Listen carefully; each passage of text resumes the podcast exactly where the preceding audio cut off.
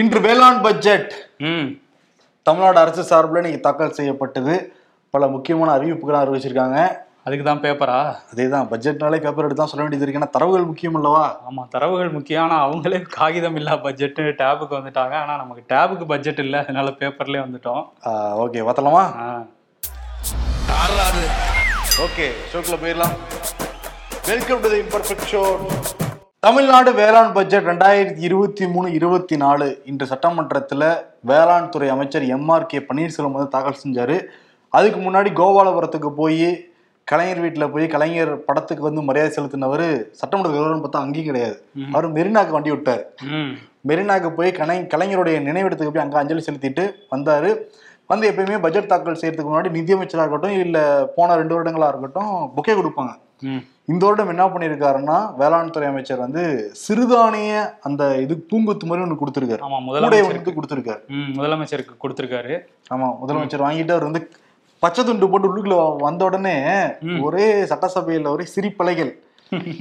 குறியீடா அதுவும் புதுவிதமான இது பச்சை அரைக்கி அப்படின்னு சொல்லலாம் வந்து டிமிக்கு நிறைய கிண்டல் பண்ணிக்கிட்டு இருந்தாங்க.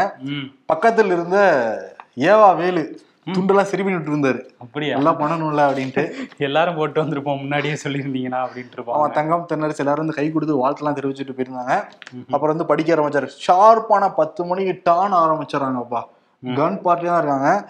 ஓகே முக்கியமான அறிவிப்புகள் என்னன்னா மூன்று அல்லது நான்கு கிராமங்களுக்கு ஒரு வேளாண் அலுவலர் கரும்பு விவசாயிகளுக்கு சிறப்பு ஊக்கத்தொகை கொடுக்க போதா சொல்றாங்க. அதே மாதிரி மல்லி சாகுபடி செய்யற விவசாயிகளுக்கு ஏழு கோடி ரூபாய் நிதி ஒதுக்கீடு வந்து செஞ்சிருக்காங்க. விவசாயிகளுக்கு விளைச்சல் பரிசா அஞ்சு லட்ச ரூபா கொடுக்கப்படுறதா சொல்றாங்க. அந்த கம்பு குதிரைவாளி இந்த பயிரெல்லாம் சாகுபடி செய்றாங்களா அதுல சிறப்பா செய்யறவங்களுக்கு அஞ்சு லட்ச ரூபா வந்து சிறப்பு பரிசா. அதே மாதிரி தங்க சம்பா அரிசி சாப்பிடுங்க தங்கமா இருப்பீங்கன்னு சொல்லிட்டு வேளாண் அமைச்சர் சொல்ல உடனே அதுக்கு வந்து ஜாலியா சிரிச்சுக்கிட்டு இருந்தாங்க.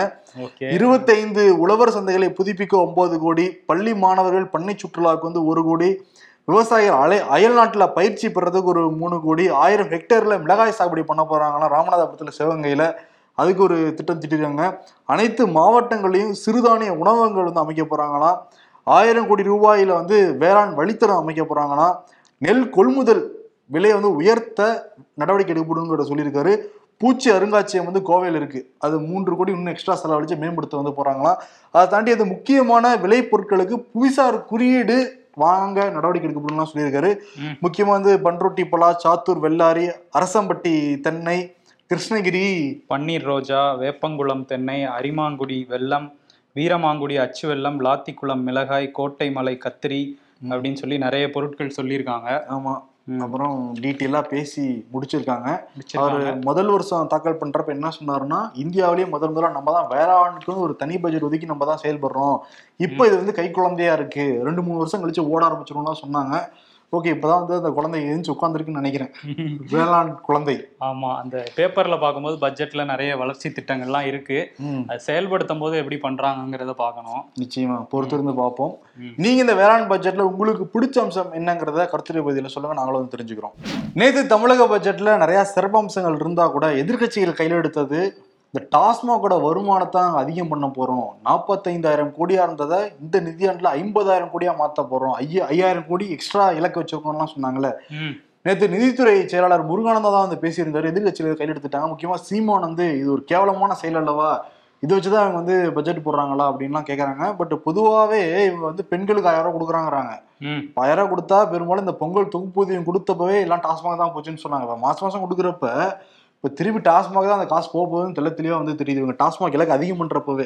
ஆமா கொஞ்ச நாளைக்கு முன்னாடி கூட நாங்க மது விலக்கு வந்து அமல்படுத்துவோம்னு சொல்லல. அந்த மது கடைகளை குறைப்போம் அப்படின்னு தான் சொல்லியிருந்தோம்னு சொன்னாங்க.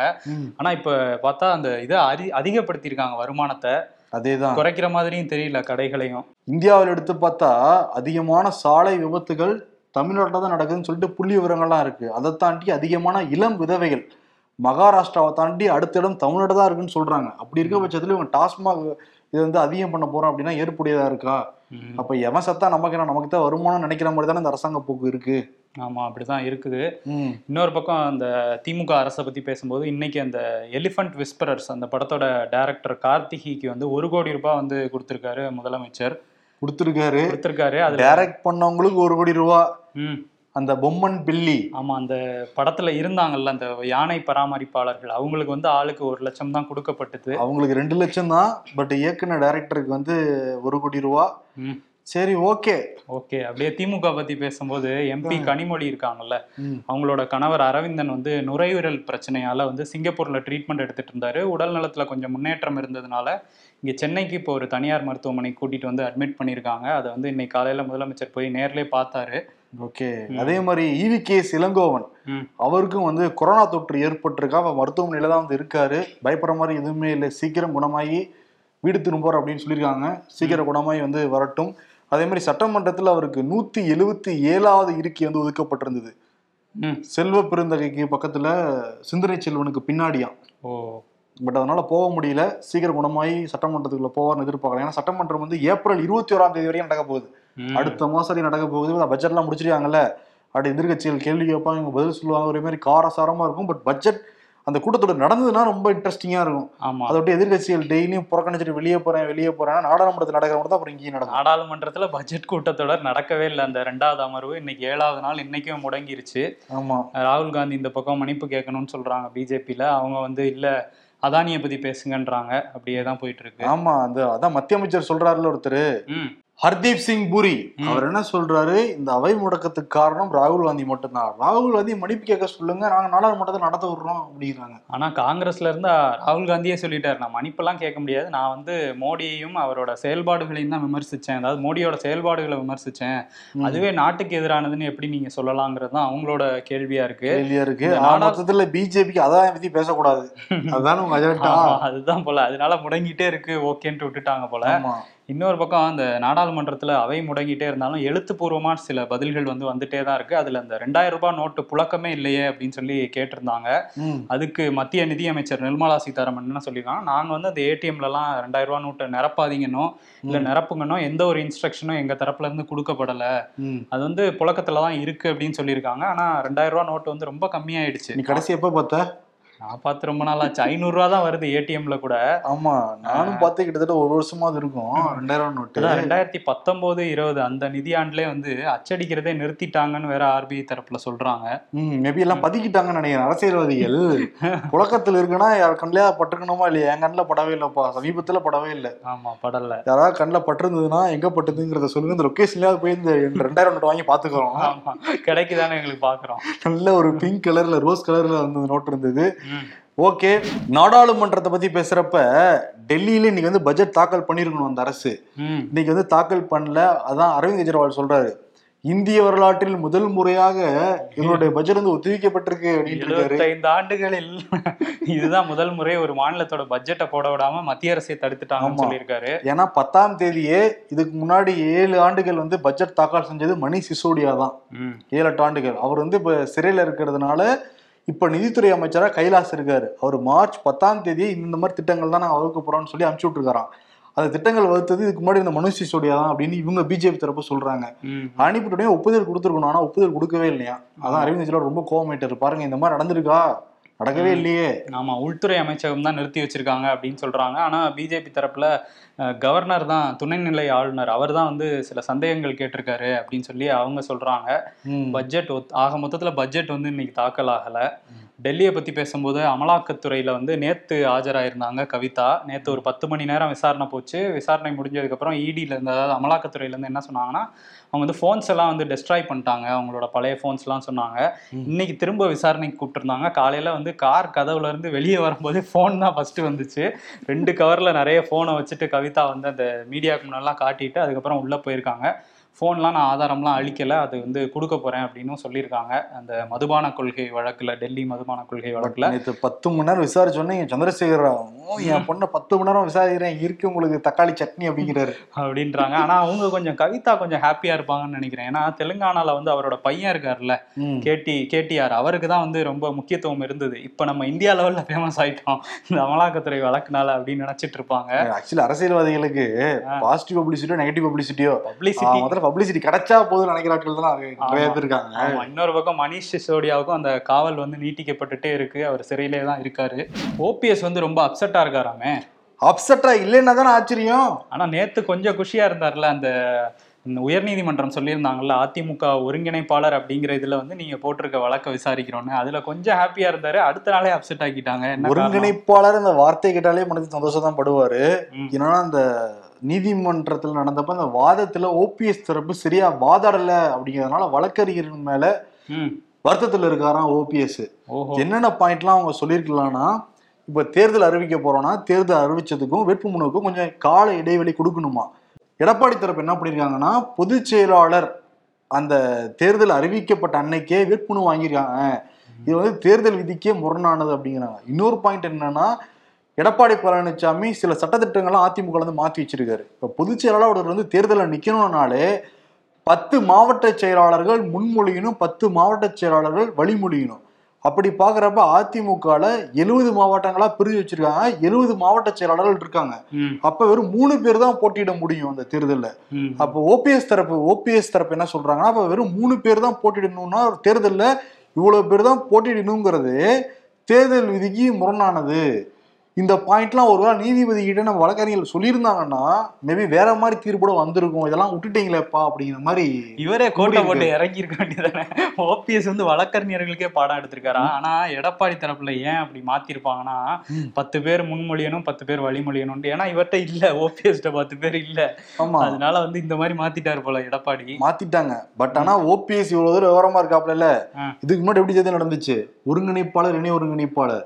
ஒரே வாக்கு தான் ரெண்டு பேருக்கு அது செல்லுமா? செல்லும். அப்பவே நம்ம கேள்வி கேட்டிருந்தோம். அது எப்படிப்பா ஒரே வாக்கு ஒரு ரெண்டு பேருக்கு செல்லும்னா அது செல்லுங்க அப்படின்னாங்க அதிமுக கோஷ்டி. இப்பவே சொல்றாரு பாயிண்ட் பிடிச்சு நுணுக்கமா பேசாதாராம் ஓபிஎஸ் பேசுறாரு. அப்ப வழக்கறிஞர்கள் சரியில்லையா? இல்ல இவர் ரொம்ப பிரில்லியன்டாங்கிறது இங்க தெரியல. ஓகே. இந்த ஏடிஎம்கே பத்தி பேசும்போது அதிமுக கவுன்சிலர் காங்கேயம் பகுதியை சேர்ந்த அதிமுக கவுன்சிலர் ஒருத்தர் வந்து இன்னைக்கு நீதிமன்றத்துல சரணடைஞ்சிருக்காங்க ரெண்டு பேரு. ஒருத்தர் வந்து அதுல கவுன்சிலர். என்னன்னா பெரியசாமின்னு ஒருத்தர் வந்து ரெண்டு வருஷத்துக்கு முன்னாடி ஒரு இடத்துல ஹோட்டல் நடத்தியிருக்காரு. அது வந்து அதிமுக கவுன்சிலர் சுதா அவங்களோட இடமா. அந்த இடத்துல இருந்து ரெண்டு வருஷம் நிறைய செலவு பண்ணியிருக்காரு அந்த ஹோட்டலுக்கு. இப்போ திடீர்னு வந்து நீங்க காலி பண்ணணும் அப்படின்னு வந்து மிரட்டியிருக்காங்க. இல்ல நான் எதுக்கு காலி பண்ணணும்? கிட்டத்தட்ட ஒன்றரை கோடி ரூபா நான் செலவு பண்ணியிருக்கேன். நான் இங்கே தான் இருப்பேன் அப்படிங்கிற மாதிரிலாம் அவர் சொல்லியிருக்காரு. கேட்கல அப்படின்னோன்னா அதிமுக கவுன்சிலர் சுதாவோட கணவர் ஈஸ்வரமூர்த்தியும். இன்னொரு அதிமுக கவுன்சிலர் பழனிசாமி அவங்க ரெண்டு பேரோட தூண்டுதல்ல அவங்களோட ஆட்கள்லாம் போய் அந்த ஹோட்டலை அடிச்சு உடைச்சு அவரோட கார்லாம் உடைச்சு கிட்டத்தட்ட கொலை முயற்சி மாதிரி ஒரு அட்டம் பண்ணியிருக்காங்களாம். அதனால வந்து இன்னைக்கு அவங்க மேல வழக்கு பதிவு பண்ணாங்க. அவங்க தலைமறைவா இருந்தாங்க. இன்னைக்கு நீதிமன்றத்துல வந்து சரணடைஞ்சிட்டாங்க. சரணடைஞ்சிருக்காங்க. எடப்பாடி பழனிசாமி என்ன சொல்றாரு? தமிழ்நாட்டுல சட்ட ஒழுங்கு சரியில்லைங்கிறாரு. யார் சட்ட ஒழுங்கு சரியில்லைன்னா அவங்களுக்கு தான் பண்றாங்க. ஆமா நம்ம திமுக கவுன்சிலர்கள் நிறைய பார்த்தோம்ல அங்கங்க. ஆனா அதிமுக கவுன்சிலர்களும் அப்படிதான் பண்றாங்க. கொஞ்ச நாளைக்கு முன்னாடி பரமக்குடியில கூட அதிமுக கவுன்சிலர் சிகாமணிங்கிறவர் ஒரு ஒன்பது வயது மாணவிய அவரோட கூட்டாளிகளோட சேர்ந்து கூட்டு பாலியல் வன்கொடுமை பண்ண சம்பவம் கூட பார்த்தோம். அவர் வந்து கட்சி பிரச்சனையை தாண்டி கொஞ்சம் கட்சிக்குள்ள இருக்க கவுன்சிலர்கள் எல்லாரையும் கட்டுக்குள்ள வைக்கணும் எடப்பாடி. ஆமா ஆக்சுவலி அவருக்கே பதறிட்டு தான் இருக்காரு ஏன்னா தங்கமணி வேலுமணி மண்- முரண் பிடிக்கிறாங்களாம் அவர்கிட்ட. அங்கேயும் ஒண்ணு வெடிக்குமா அப்ப? அங்கேயும் வெடிக்குங்கிறாங்க. இன்னொரு பக்கம் என்னன்னா அதனாலதான் அவசரமா இந்த இதே கொண்டு வந்தாராம். ம். ஒரு முன்னாள் நீதிபதி கிட்ட ஆலோசனை பண்ணியிருக்காரு எடப்பாடி பழனிசாமி நீங்க சட்டு புட்டுன்னு காயலா நகர்த்துங்க.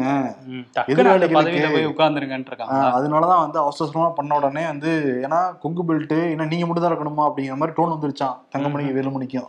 அதனால அவசரமா காய நகர்த்தி நம்ம சீட்ல உட்காந்துரும் நினைக்கிறாரு எடப்பாடி பழனிசாமி அதனால அவர் சீட்டையே இங்க தக்க வச்சுக்கிறதுக்கு படாதபாடு பட்டுக்கிட்டு இருக்காரு. இதுல கவுன்சிலர் எல்லாம் அப்படியே கிளாஸ் எடுத்து தள்ளிட்டாலும் இன்னொரு பக்கம் என்னன்னா இங்க பிஜேபி பக்கம் வருவோம்.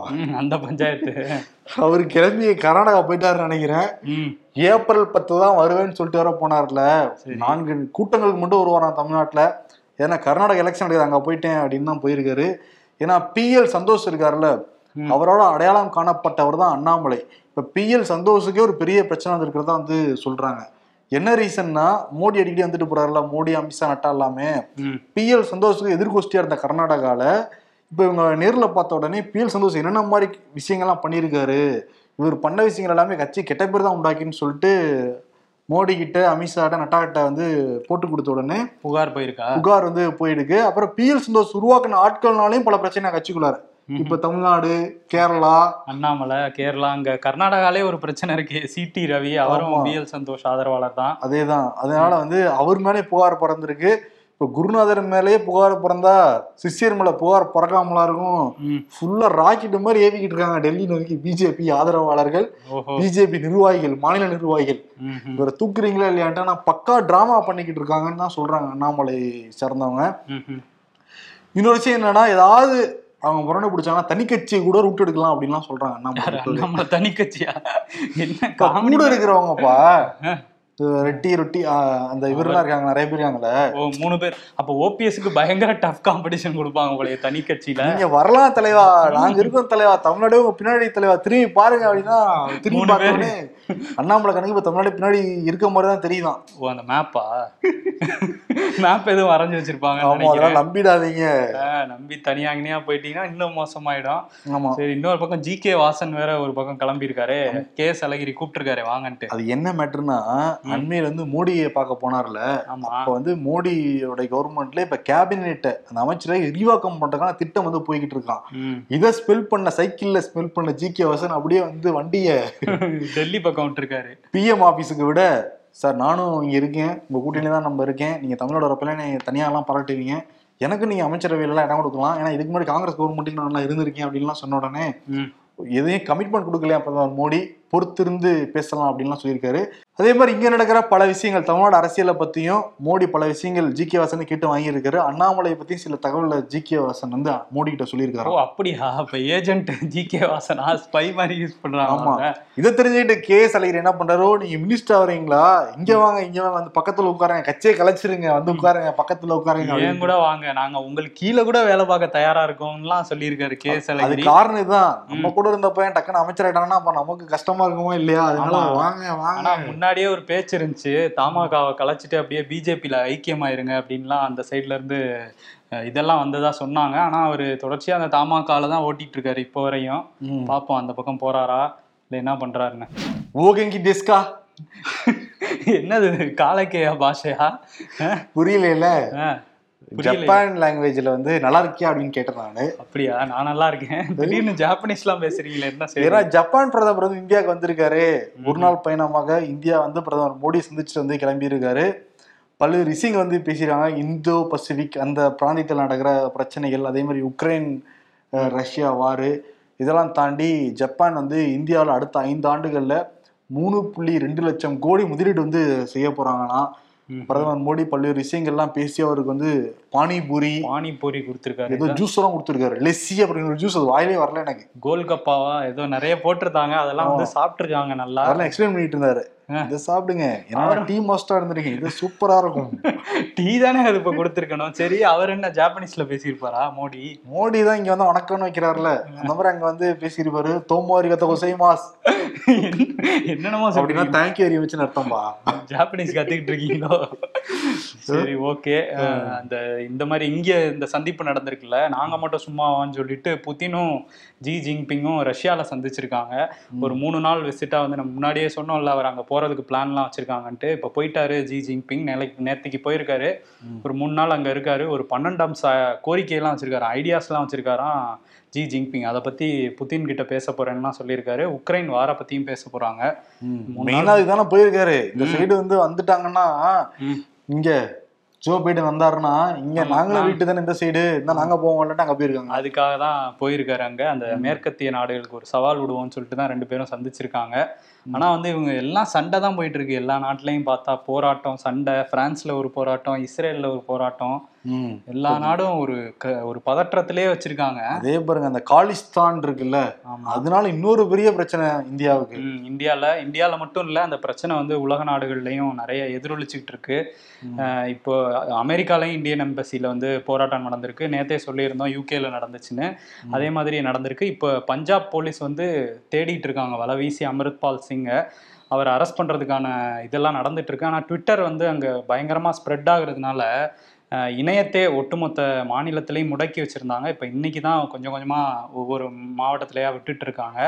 அவரை எப்படி பிடிக்க போறாங்க? ஏன்னா எண்பதாயிரம் போலீஸ் என்ன பண்றீங்க? அப்படின்னு சொல்லி கேள்விலாம் எழுப்பிட்டு இருக்காங்க எதிர்க்கட்சிகள் ஆம் ஆத்மி அரசு நாங்க பிடிச்சிருவோம் அப்படிங்கிற மாதிரி சொல்லிட்டு இருக்காங்க இதுல நிறைய பேர் காலிஸ்தான் ஆதரவாளர்களோட ட்விட்டர் ஹேண்டில்லாம் இந்தியால பேன் பண்ணாங்க. அதுல வந்து கனடாவோட எம்பி இருக்கார்ல ஜக்மீத் சிங். அவரோட ஹேண்டிலும் வந்து பிளாக் பண்ணப்பட்டிருக்கு.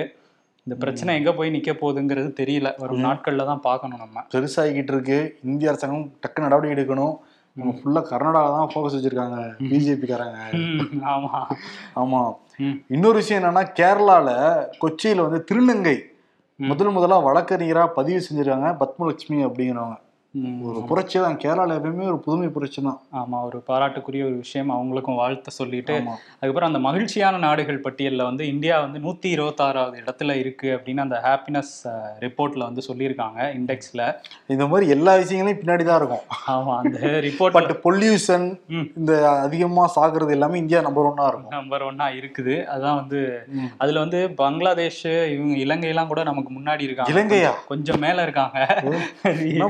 சொல்ற? அடிப்படையில அந்த ரிப்போர்ட் எடுத்திருக்காங்கன்னு நம்ம பார்க்கும்போது அந்த ஜிடிபி.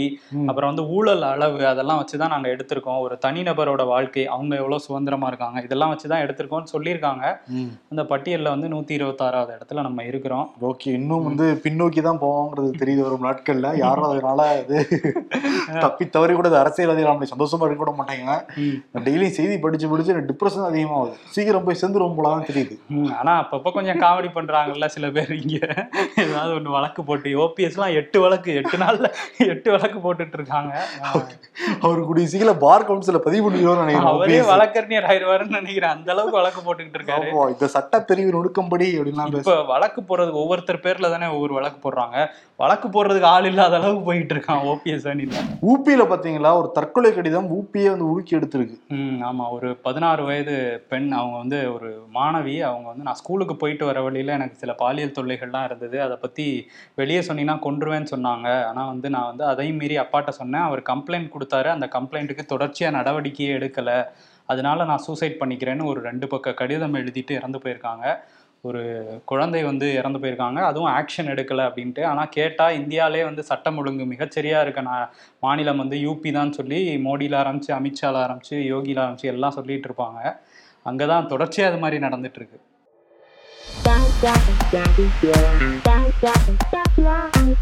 நம்ம ஊரு வெயில் அதிகமா இருக்குன்னு ஏன் ஃபீல் பண்றீங்க? காயப்பட்ட துணி வேகமாக காயுதுன்னு நினச்சி சந்தோஷப்படுங்க. ஜோசியர் தம்பி ஒரு தடவை ராமேஸ்வரம் போயிட்டு வந்தீங்கன்னா உங்க கஷ்டமெல்லாம் போய் உங்க வாழ்க்கை நல்லா இருக்கும். நீ டே என் ஊரே ராமேஸ்வரம் தான்டா.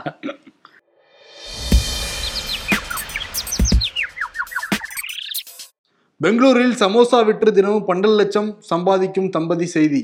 நிறைய அரசியல்வாதிகள் வெறும் வாயால வடை சுட்டே அதி அதை விட அதிகமாக சம்பாதிக்கிறாங்க. என்னதான் காகிதம் இல்லா பட்ஜெட்டா இருந்தாலும் புத்தகம் போட்டு எங்களுக்கு கொடுத்துருக்கணும்ல அப்படின்னு எடப்பாடி பழனிசாமி கேக்குறாரா? ஆக்சுவலி இது வந்து கேட்டிருக்காரு வெளியே. கேட்டிருக்காரு எங்களுக்கு புத்தகமே கொடுக்கலன்ட்டு. ப்ரெஸ் மீட்ல எங்க காகிதம் இல்லா பட்ஜெட்டுக்கு டேப் உங்களுக்கு முன்னாடி வச்சிருப்பாங்க. எப்படி சிக்கிருக்கோம் பாத்தீங்களா நம்ம. இதோ வந்துட்டேன். பல நாட்டு தலைவர்களுடைய ஒண்ணு கூடிய ஒண்ணு கூடிய பேசிக்கிறாங்க. ம். ரஷ்யால பார்த்தா புதினும் ஜி ஜின்பிங்கும் பேசிக்கிறாங்க. இந்தியாவுல பார்த்தா கிஷிடோவும் வந்து பிரதமர் மோடி வந்து பேசிக்கிறாங்க. அங்கங்க குளுமி குளுமி பேசிக்கிறாங்கல்ல. ஆமா. அதனால சங்கமம்னு கொடுத்துடலாம். பட் அவ்வளவு பேரை போட முடியாதனால பிரதமர் மோடி மட்டும் அடையாளமா வச்சு. அவர் மட்டும் ஒரு குறியீடா வச்சு சங்கம்னு கொடுத்துடலாம். ஆமா எல்லாரும் கூடி கூடி பேசுறாங்க. கொஞ்சம் அமைதியா நான் எல்லா நாடும் இருந்துச்சுன்னா பரவாயில்ல. ஆனா பதற்றமா தான் இருக்கு இவங்க எல்லாம் பேசும்போது. அதேதான். கொஞ்சம் பார்த்து எல்லாரும் பண்ணீங்கன்னா நல்லா இருக்கும். நன்றி வணக்கம். நன்றி.